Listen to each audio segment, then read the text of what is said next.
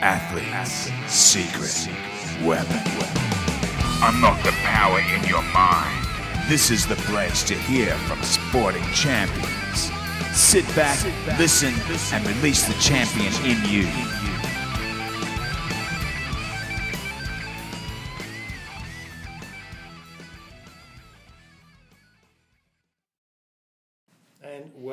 Yes, uh, awesome, awesome podcast today. I've got an amazing man. He's a very humble man, uh, so he's not going to talk himself up. So I'll do that for you.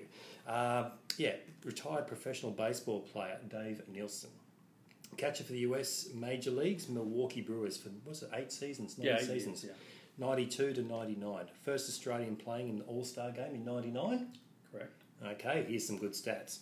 Right, we've got 789 hits, 105 home runs, an Australian 2008 Hall of Famer for baseball. Yeah, spot on. Hey, how is he going? You How's so this? far, yeah. Brisbane Bandits player. He's also a two-time Olympian back in 2000. And, yeah, 2000, 2004. 2000, 2004, Sydney and Athens, yeah. Sydney and Athens. Currently coach of Brisbane Bandits since 2014, and just been there myself to watch some of these games, and just secured the fourth national title, and I believe that's the first in is it Australian history? For four Yeah. titles in a row. Um, I believe so. Yeah. Again, that's not my, my uh, lane to research all that, but, Yeah. but some people have said that to me. It's the first uh, first time that's happened, so pretty Brilliant. pretty uh, exciting to be part of that. And four in a row, so going for five this year. So Yeah. no, no pressure, and we'll get to pressure and mindset very shortly. Yeah. Uh, what else we got? We've got yeah, um, and ba- yeah, basically four titles in a row, and just to fill in his spare time now, the manager of the Australian national team. Yeah, Baseball. yeah, I've been doing that since uh, July of 2018. so, 2018. yeah. Perfect. So this podcast is all about mindset. So I'm just going to kind of delve into Dave's mind to kind of see where this goes because I've caught up with him once before, just had a quick chat and a coffee, but it's not until you meet the people then and you do the research and you go, wow, that's just incredible because success that people have is really driven and, and it, it's very to some extent a lot of elite athletes are very selfish towards what their goal is and very tunnel visioned Yeah, absolutely. but There's- everything is now it's all about sharing. So please, Dave, let's do it. Let's do it. Okay, so give us a bit of a rundown on you growing up because that's obviously how you got into baseball to start with. Yeah, well, getting into baseball wasn't really a, a choice I Mm. made. I'm, I'm uh, from a big family, sporting family.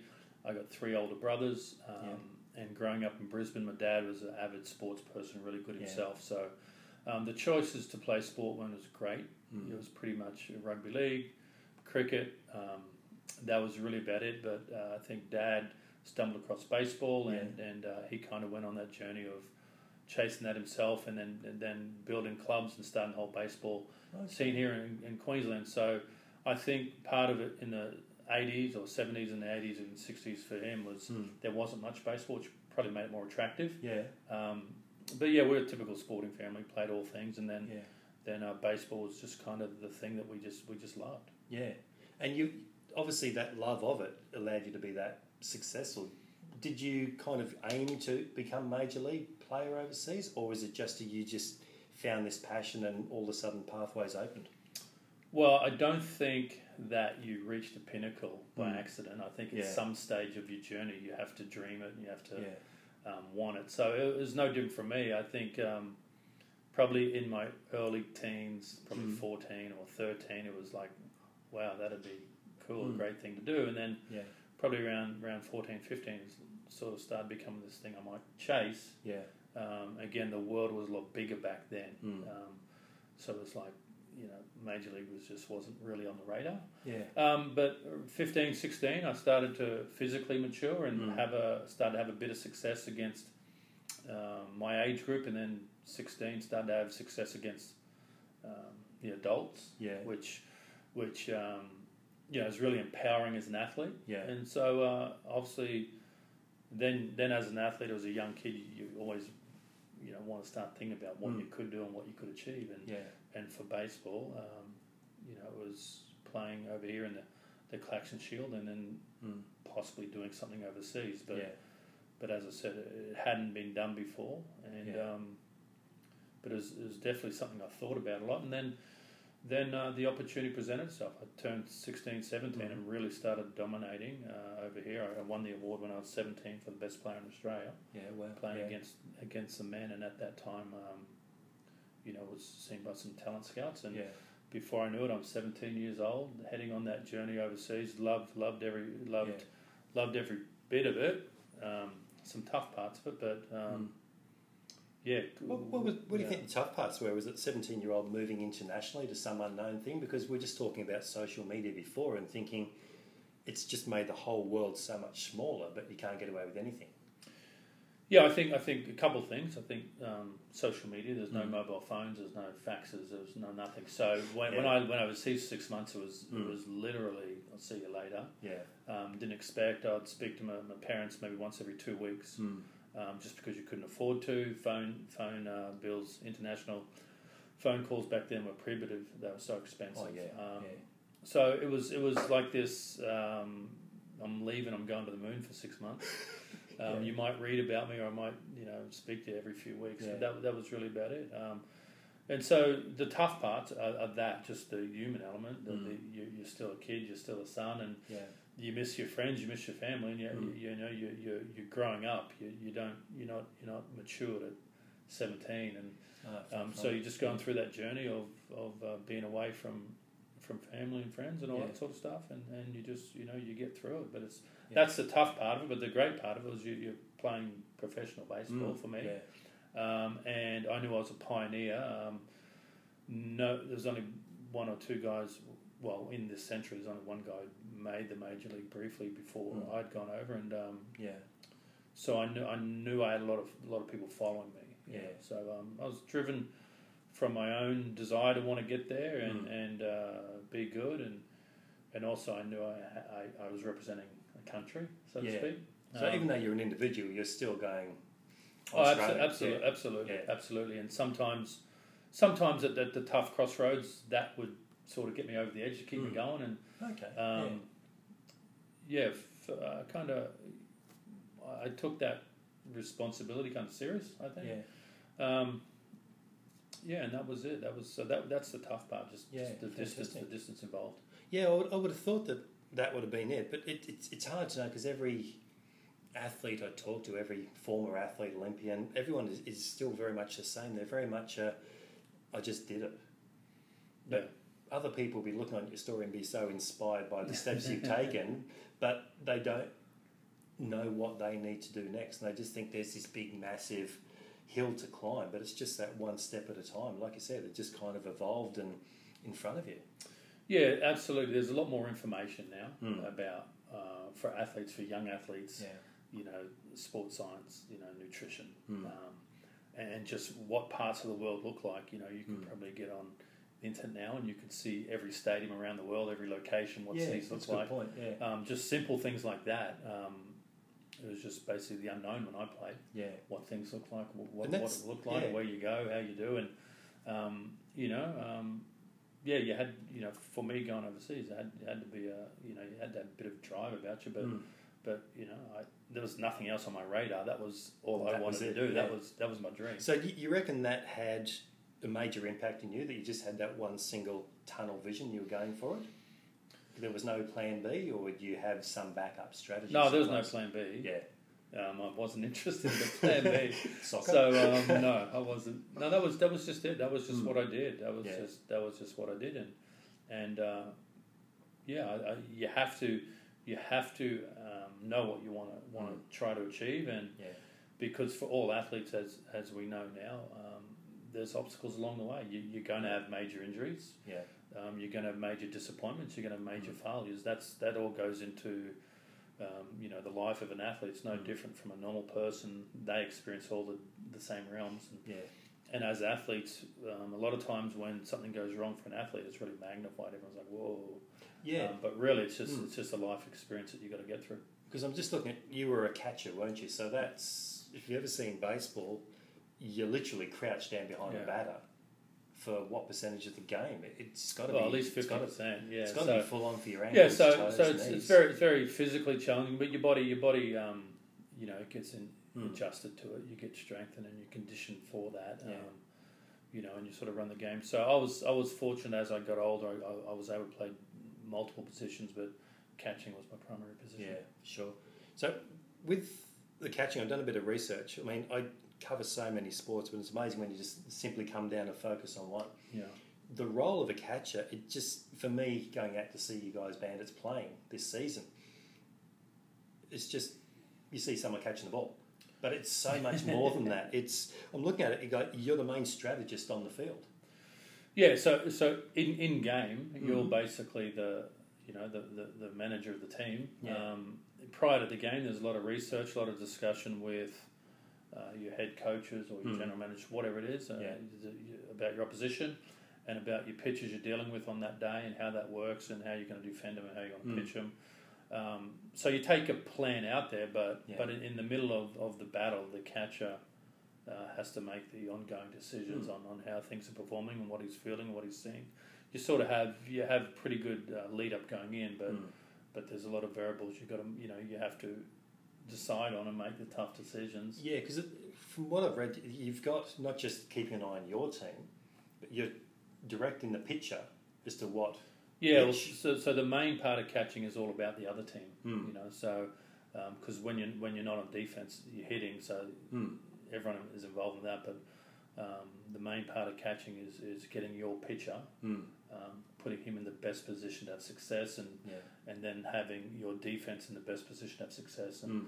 and as I said, a lot of advanced scouting reports go into that. But but Mm. in that moment, you're the one who is Mm. uh, given that responsibility to Yeah. formulate that final decision. Because I would think you'd have to be very in tune with other people's behaviour as well, because you'd be picking up all the weaknesses as well from the batter, wouldn't you? Yeah, there's there's abs- everything from where they put their feet, where they turn, Mm. yeah, where they face the hips, and then you've got to um, take into consideration your pitcher, Mm. uh, his capabilities on that, not on the day, but on that pitch, on that Yeah. moment, um, and where he's at. So there's there's a multitude of variables go Mm. just one pitch, 10 or 15, 20 different variables that Yeah. just become second nature. Um, and, and some people can, can um, learn to do that, and some people can't. Yeah, and I, I would think because you would have been a pitcher fairly, uh, uh, sorry, a catcher fairly early into your career, wouldn't you? A, a So how- profession, how- professional career, yeah. Yeah. So how does how does that suit as twenty year old, twenty two year old coming Mm. in and having to direct people that are potentially 30, 35? Yeah, I think uh, that's part of being in the minor leagues. Mm. Um, you mentioned I played eight league, eight years in, in the major leagues, but I spent, Yeah. I spent six, five and a half, six years prior to that Yeah. in the minor leagues. So a lot of it is just learning your craft there, Mm. um, and then when you get to the major leagues, I mean, there's so many things that are that can be overwhelming if you let them. Yeah. Um, but you're you're conditioned and you're taught very early the main responsibility as a catcher. Yeah. Um, and it's just part of that maturity of, of getting in the game and Mm. and um, believing and knowing that what you've been asked to do as a catcher is irrelevant of the person's age Yeah. and experience. So it's more the position itself. Yeah, and um, so that comes down to relationships, and sometimes, you know, I'm sure when I was younger, I'm sure sometimes I wouldn't say anything in, in Mm. certain situations, and Yeah. and uh, and that's all part of it. When when when you've got a veteran guy you're working with, you Mm. you're obviously taking in consideration Yeah. um, what they're thinking, what they do. Um, but ultimately, when something happens or something goes wrong, um, they're coming to you. So Mm. you learn that pretty early, Yeah. um, and then you just see whether you can do it or not.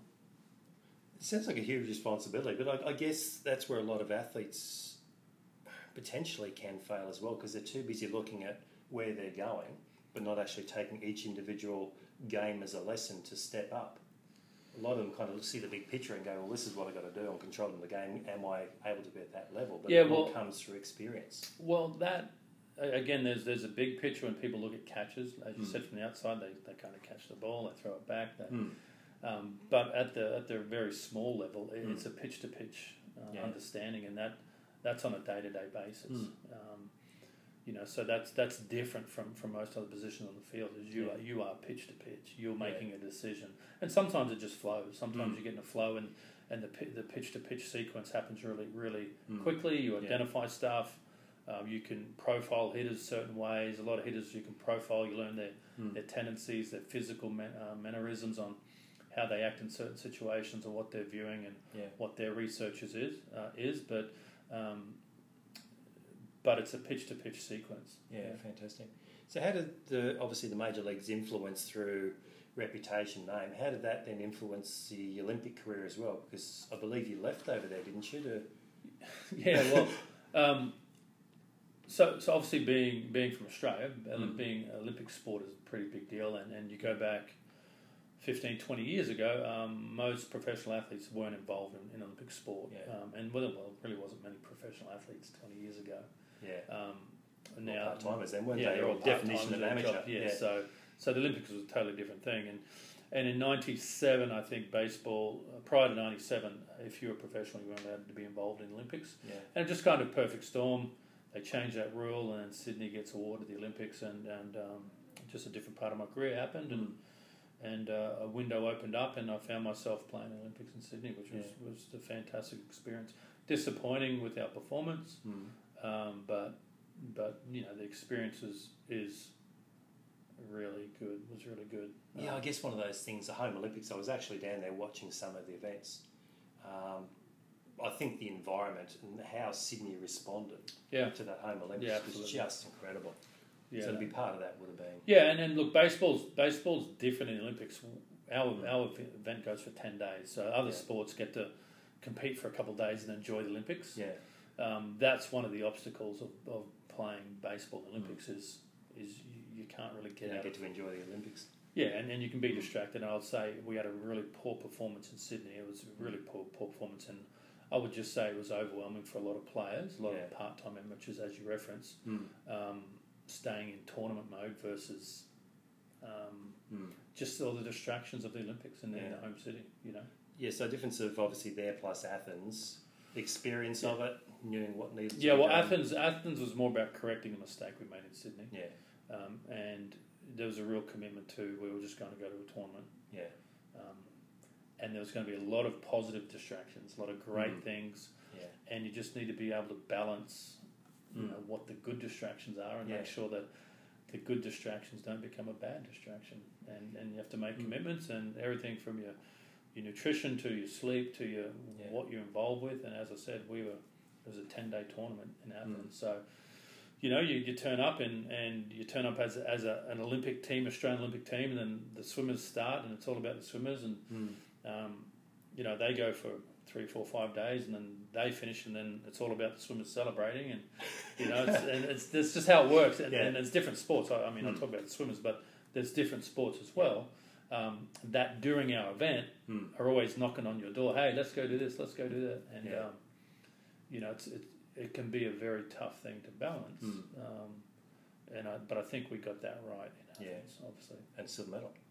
Silver, silver medal, which Yeah. look, look, obviously, um, we put ourselves in a position to play well. Yeah. Um, you know, and, and we did play well, and, and we, uh, we we pulled out a performance. So, Mm. um, bitterly disappointed. It was a real conflicting moment for me. Mm.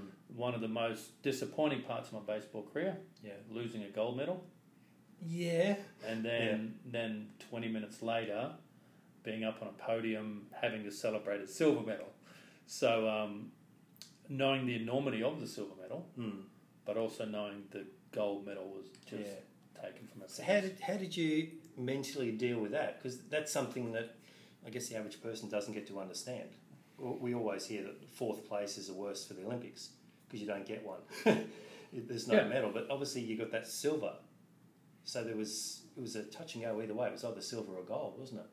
Yeah, well, well, look, the the achievement of the silver medal was a monumental Oh, yeah, performance. it's huge. So, as an individual, I sure didn't want to be the Grinch and Mm. and um, you know shoot everyone down and take away their moment. Again, we talked about the role of the catcher Yeah, running the game. So I, I was catching that gold medal game. So Mm. um, it takes a bit of time to, to detox, so Yeah, to speak. yeah. Um, so probably I may have been the only one, but yeah, it was it was it was so enjoyable being awarded a silver medal, being that put around your neck and, and everything that went with it, and the anthem, and it's just a wonderful moment. Mm. Um, it was very conflicted inside, yeah, because um, you know it was Yeah, it was a lot. We like lost the say- game, like we lost the yeah. game. Because I was going to say, I mean, We- you, we you lost the and go to a game, yeah. tournament, go the, Yeah. the enormity of Yeah, it, but so- you lost the game. Absolutely. So yeah. So moving on from that, we've gone into now coming back to Australia, family, getting into coaching.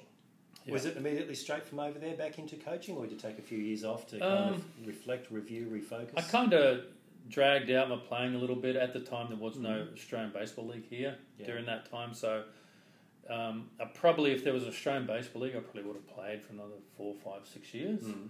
Um, I'm not sure in what capacity, but I absolutely would have played. But there wasn't, so Mm. it probably um, put me into coaching probably a little bit Yeah. earlier. Yeah. Um, and I, you know, I was involved in different parts of that for a while, and um, I think it probably takes a good five or ten years to really get to really start to get to that place Mm. where you feel you're Yeah. really a coach within your own person, and um, you know, things change once Mm. once you sort of get to that point. You realise I'm a coach. All the relationships have changed Mm. with the players. It, it, then, then you have decisions to make on what you're going to do with that. Yeah, because we spoke before about that transition from player to coach. Yeah. I mean, some can do it incredibly well, and others, they're too still connected to the friendship and trying to be everyone's mate. Um, obviously, for you, as you said, you just you did it because that's what you do, and to some extent, you had that leadership role on as a catcher anyway. Yeah. So I think I think the leadership role as a catcher really helped the transition. Mm. Um, it was just it was just life experience, just maturing as a Yeah. person and, and learning how to communicate better. I think was the biggest the biggest obstacle for me was Mm. um, learning how to take all of my experiences, all of my thoughts Mm. internally and externally communicate. Yeah, because that's obviously the role of a coach now, isn't it? Is just communication as a team, individuals, internal, external, on. Absolutely, just communicating with all, all the all the individual athletes and Yeah. deal, treat with them as people, individual people. Mm. There are times within a within a team unit you have to you know address the group as a team and have Mm. some team boundaries, but Yeah. outside of the, those few few moments, you're dealing Mm. with individuals. Yeah. So, how you, as a player, were treated through coaches, is that what you've taken through? Or you've kind of mastered what you learnt, your process, and what's best? Well, I think you naturally Yeah. take away your experiences, Mm. but as you get older and you learn more about yourself, you you probably throw a few of them out and you you, listen a lot to what other people do. Yeah. and that never stops. That Mm. never stops. So I think I think yeah, I'm probably a different person now um, than when I started coaching. Absolutely, Yeah. absolutely. I probably was a little bit rigid in some areas, Mm.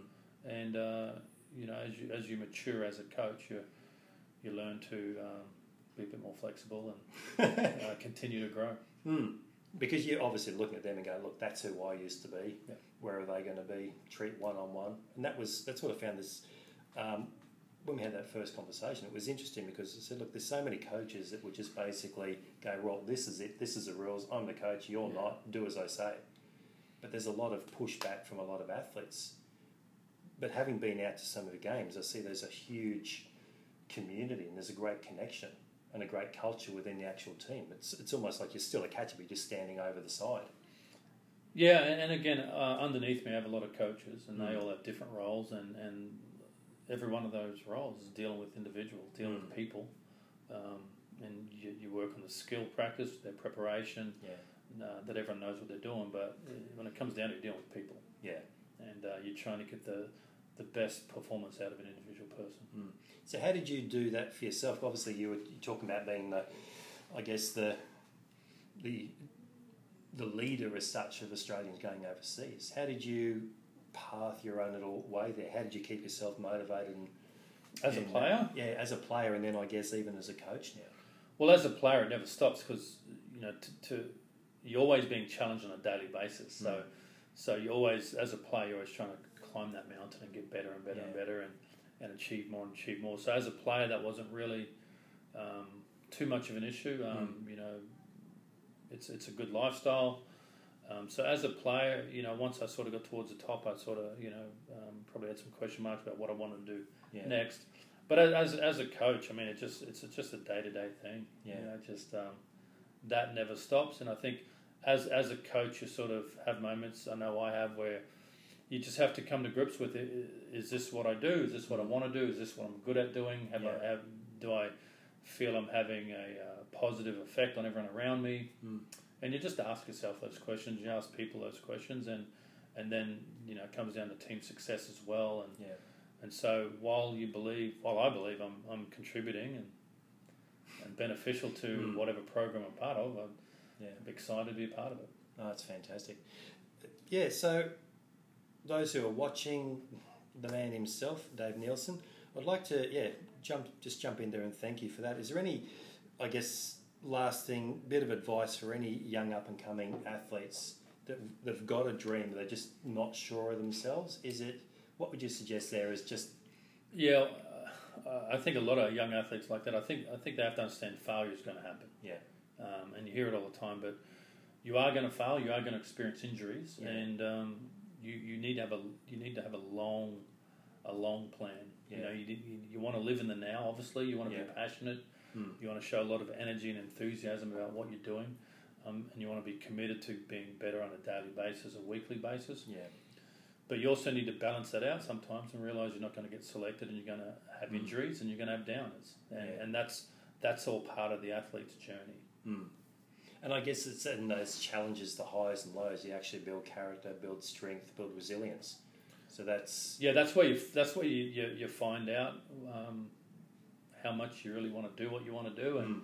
if, if this is the right path for me. And, and some people uh, cannot handle that part of being an athlete, which Yeah. is totally understandable. yeah, um, you know, because when you get injured or, or you're scuffling, you know, it's, it can be lonely sometimes. So, yeah, um, you know, a lot of times you only have your own voice sometimes. Um, but um, yeah, you just you just got to get through it, and there's just Mm. different stages of your growth where you you either just love it and you don't even think about it and don't Mm. even realize what you're doing, or um, you know, sometimes you just need to reassess and make a decision if you want to keep pursuing it. yeah, fantastic. So, Dave, huge thank you for me, and I'm sure everyone listening, listening slash watching out there. So, look, I'd just like to, yeah, massive thank you again, Dave Nilsson, professional baseball player. Please go online and follow the Bandits. There's a huge journey for them this year. They're stepping up to do five, so it's, it's massive. So, look, we really appreciate your time. My pleasure. uh, and everything you've contributed, not just for Australian sport, for overseas and Australian general. So Thank you, my very pleasure. much. Pleasure. Thank you. Awesome. And see you later. It's great. Hopefully, you recorded it. Thank you for listening to Stuart Walter and the Athlete's Secret Weapon podcast. We appreciate you taking the time to listen and learn. To connect with Stuart, find him at Stuart Walter ASW on Instagram, Elite Mindset Institute on Facebook. Watch these podcasts on Stuart Walter's channel on YouTube. If you have questions, would like the opportunity to work with him or to book him for events, email Stuart directly on stuart at elitemindsetinstitute.com.au. Music and voiceover provided by SLT Live Productions. More information at sltlive.com.